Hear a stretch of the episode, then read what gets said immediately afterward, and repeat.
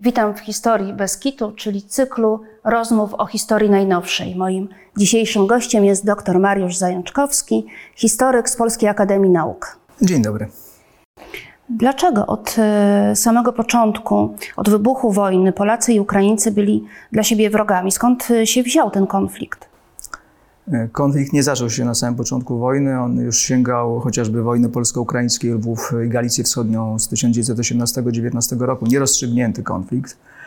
Następnie okres II Rzeczpospolitej również nie wygasił antagonizmów polsko-ukraińskich. Niespójna polityka władz II Rzeczpospolitej. Z jednej strony nurt Piłsudczykowski, z drugiej Endecki wobec mniejszości ukraińskiej w Polsce największej wówczas przed wojną spowodowały takie, a nie inne sytuacje.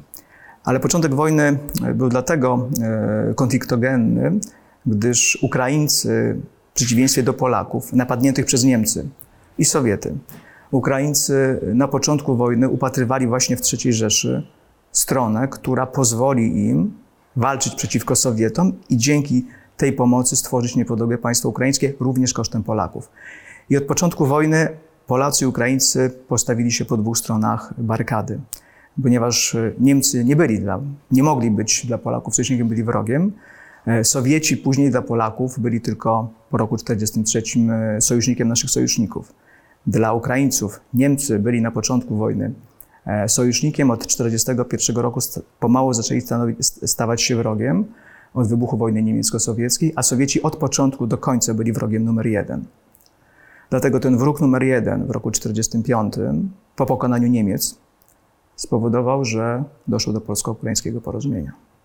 W ograniczonym zakresie oczywiście, bowiem bowiem ono nie objęło całej, całego terytorium południowo-wschodniej Polski, nie objęło Rzeszowszczyzny w dużej mierze, z tego względu, że tam silniejsze od podziemia Pałakowskiego było podziemie nacjonalistyczne polskie, Narodowe Zjednoczenie Wojskowe, które miało negatywny, wrogi stosunek do jakichkolwiek relacji z Ukraińcami, nie uznawało Ukraińców jako odrębny naród i ich, ich tendencji, aspiracji niepodległościowych a z drugiej strony działania władz komunistycznych i przymusowe przesiedlenie ludności ukraińskiej z Polski z udziałem wojska doprowadziły do zaostrzenia sytuacji na Rzeszowszczyźnie, co nie miało miejsca w takiej skali na terenie Lubelszczyzny. Rozmowy pomiędzy podziemiem polskim i ukraińskim rozpoczęły się już w czasie niemieckiej okupacji. Tak, to prawda, aczkolwiek kontekst tych wydarzeń był dosyć złożony i, i tragiczny, bo trzeba pamiętać, że rozmowy toczyły się w okresie silnego konfliktu polsko-ukraińskiego, którego, którego symbolem są wydarzenia na Wołyniu w 1943 i w Galicji Wschodniej i na Lubelszczyźnie w 1944 roku. Rozmowy zakończyły się fiaskiem z tego powodu, że obie strony w zasadzie sądowały zamiary swoje nawzajem.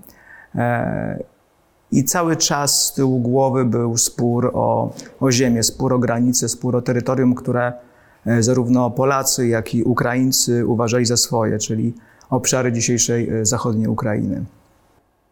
Zakończyły się fiaskiem i to znaczy, że ta historia porozumień na tym się kończy?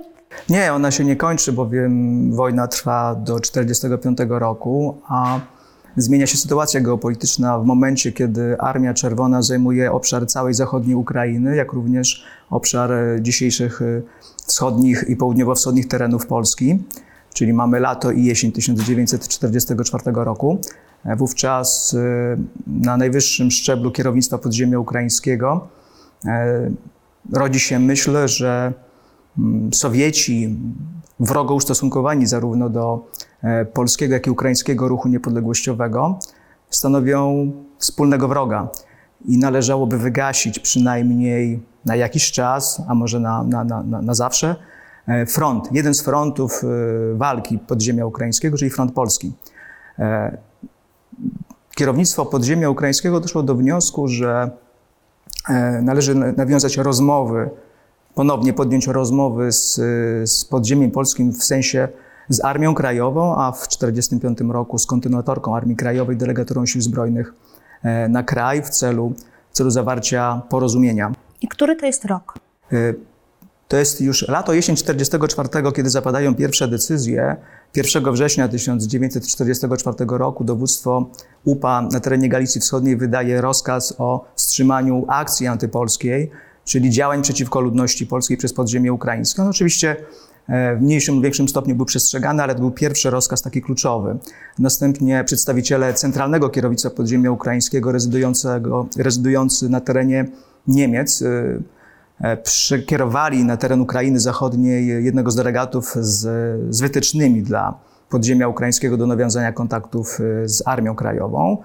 I to jest przełom 1944 i 1945 roku.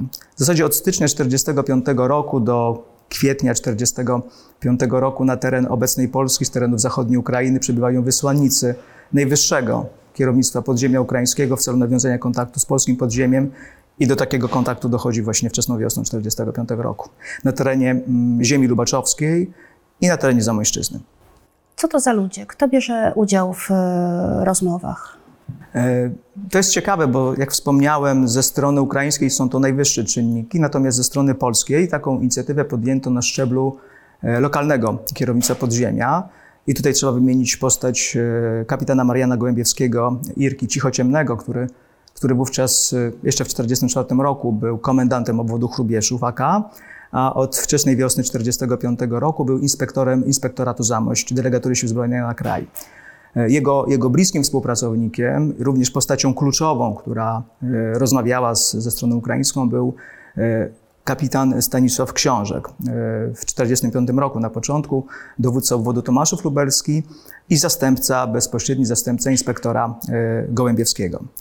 To jest szczebel Armii Krajowej Delegatury Sił Zbrojnych Okręgu Lubelskiego, a w zasadzie Inspektoratu Zamońskiego. Czemu to są takie mm, dysproporcje? Tam jest e, po stronie ukraińskiej ten szczebel najwyższy, tutaj mamy nieco niższy. Z czego to wynikało? To jest dobre pytanie. Do końca, e, do końca nie jest łatwo odpowiedzieć na nie, ale najprawdopodobniej wynikało to z faktu, że konflikt polsko-ukraiński, Wołyń, Galicja Wschodnia, wydarzenia z lat 43-44, morze krwi i mnóstwo ofiar po stronie ludności polskiej, jak również w mniejszym stopniu po stronie ludności ukraińskiej, spowodowały, że na szczycie polskiego kierownictwa e, na najwyższym szczeblu polskiego kierownictwa nie było e, jakby takiej może nie tyle woli, ale, ale były poważne obawy, żeby nawiązywać i deklarować coś e, więcej w rozmowach polsko-ukraińskich, mając z tyłu głowy to, co się działo w czasie okupacji niemieckiej, czyli e, rozmowy, które do niczego nie doprowadziły, były tylko sądowaniem zamiarów drugiej strony.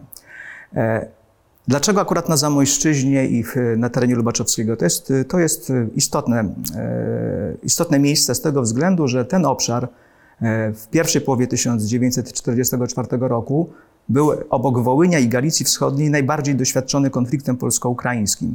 I właśnie na tym terenie, gdzie w rozumieniu granic współczesnej Polski padło najwięcej ofiar po polskiej i po ukraińskiej stronie, bo trzeba mówić tu o kilku tysiącach polskich chłopów, kilku tysiącach chłopów ukraińskich, dziesiątkach tysięcy osób zmuszonych do opuszczenia swoich domostw, blisko setki e, wsi, które zostały zniszczone, a teren został wyludniony. Na tym właśnie obszarze lokalne kierownictwo podziemia polskiego doszło do wniosku, że trzeba w obliczu wspólnego wroga, czyli Sowietów i władzy komunistycznej w Polsce, podjąć rozmowy z Ukraińcami, żeby nie, nie kontynuować bezsensowne- bezsensownego konfliktu i rozlewu krwi. Dlatego też już wczesną wiosną 1945 roku doszło do kilku sondażowych spotkań w okolicach Tomaszowa Lubelskiego i, i, i Narola, e, które zaowocowały spotkaniem głównym, które wyznaczono 21 maja 1945 roku w miejscowości Żary koło Lubince Nowego w powiecie lubaczowskim. Czego dotyczyły te pierwsze rozmowy? Pierwsze rozmowy przede wszystkim dotyczyły zaniechania jakichkolwiek wrogich wystąpień przeciwko ludności cywilnej, czyli powstrzymanie rozlewu krwi. E, To było najważniejsze, e, najważniejszy postulat. E, Następne postulaty mówiły o, o wspólnej walce przeciwko Sowietom i komunistom rodzimym. Mówiły o wytyczeniu stref wpływów, na których mogły swobodnie operować oddziały podziemia polskiego, ukraińskiego. Również e, rozmawiano o wspólnym zwalczaniu pospolitego bandytyzmu, wyznaczono hasła, wyznaczono punkty kontaktowe do, do, do, do spotkań. E, i planowano przede wszystkim te spotkania z poziomu lokalnego przenieść na poziom najwyższy polskiego podziemia w Polsce, jak również e, przekierować te informacje o tych spotkaniach na poziom polskiego rządu, rządu emigracyjnego w Londynie, a za sprawą tego rządu podziemie ukraińskie miało zamiar wyjść na kontakt z aliantami zachodnimi, czyli z Wielką Brytanią i Stanami Zjednoczonymi. E, To wszystko działo się oczywiście w kontekście ochłodzenia relacji e, anglosasów z Sowietami i w kontekście spodziewanej przez obie strony, polską i ukraińską w rozumieniu podziemia e, antykomunistycznego, trzecią wojną światową, która miała, miała doprowadzić do, do utworzenia niepodległej Ukrainy i niepodległego państwa polskiego. I do czego te rozmowy doprowadziły? Czy to one były e, konstruktywne, czy, czy znowu się e, nie udało? Rozmowy były konstruktywne i to pokazuje, że spotkali się mądrzy ludzie, którzy pomimo dzielącej oba narody ogromnej przepaści, e, przepaści, jak wspomniałem, przelanego morza krwi, tysięcy ofiar po jednej i po drugiej stronie, dziesiątek tysięcy po stronie polskiej, tysięcy po stronie ukraińskiej, które mocno, mocno oddziaływały na relacje mm, e, wzajemne, e, doszli do wniosku, że w sytuacji wspólnego zagrożenia, którym, którym jest Związek Sowiecki i komuniści, w sytuacji, które, y, w której Związek Sowiecki i komuniści są wrogo ustosunkowani do aspiracji niepodległościowych zarówno polskich, jak i ukraińskich, nie ma innego wyjścia, jak może nie tyle zapomnieć, ale na tę chwilę odsunąć na bok zaszłości, konflikty, niechęci. E, Jest szereg świadectw mówiących o tym, że zarówno po polskiej, jak i po ukraińskiej stronie były, e, było mnóstwo zwątpienia na początku i takiej nieufności. E, Dlatego było szereg spotkań sondażowych, na których obie strony nadal sądowały swoje nastroje, ale okazało się, że, że coś się zmieniło w tych relacjach i Istotne znaczenie miał również nacisk oddolny ludności polskiej ukraińskiej, ludności zmęczonej okresem wojny, okupacji, wreszcie konfliktu wewnętrznego, bowiem konflikt polsko-ukraiński można rozpatrywać w, w, w charakterze konfliktu wewnętrznego, toczył się między obywatelami jednego państwa, II Rzeczpospolitej.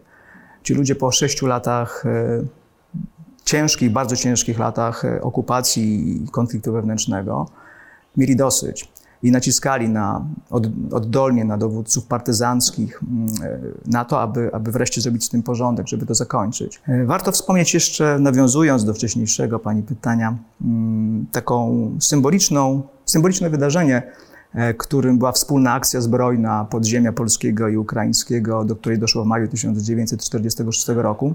Wspólny atak na garnizon sowiecki i Urząd Bezpieczeństwa w Chrubieszowie, dokonany siłą około 400 polskich i ukraińskich partyzantów.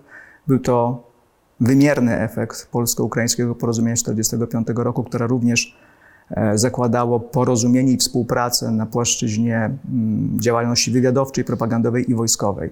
I właśnie przykład akcji na Chrubieszów z 1946 roku jest najbardziej dobitnym tego przykładem. E, Istotne znaczenie miało również zaangażowanie w rozmowy polsko-ukraińskie duchownych. Tutaj mogę wymienić co najmniej e, pewną postać, która e, przyczyniła się do, do zawarcia tych pierwszych, do, do, do, spotkań pierwszych na terenie Lubaczowskiego, księdza grekokatolickiego Adama Ślusarczyka, doktora Adama Ślusarczyka, który mm, był jak gdyby gwarantem, był powiedzmy w cudzysłowie zakła- za- zakładnikiem polsko-ukraińskich rozmów na wypadek jakiegoś, e, jakiejś prowokacji. Co to znaczy, że był zakładnikiem?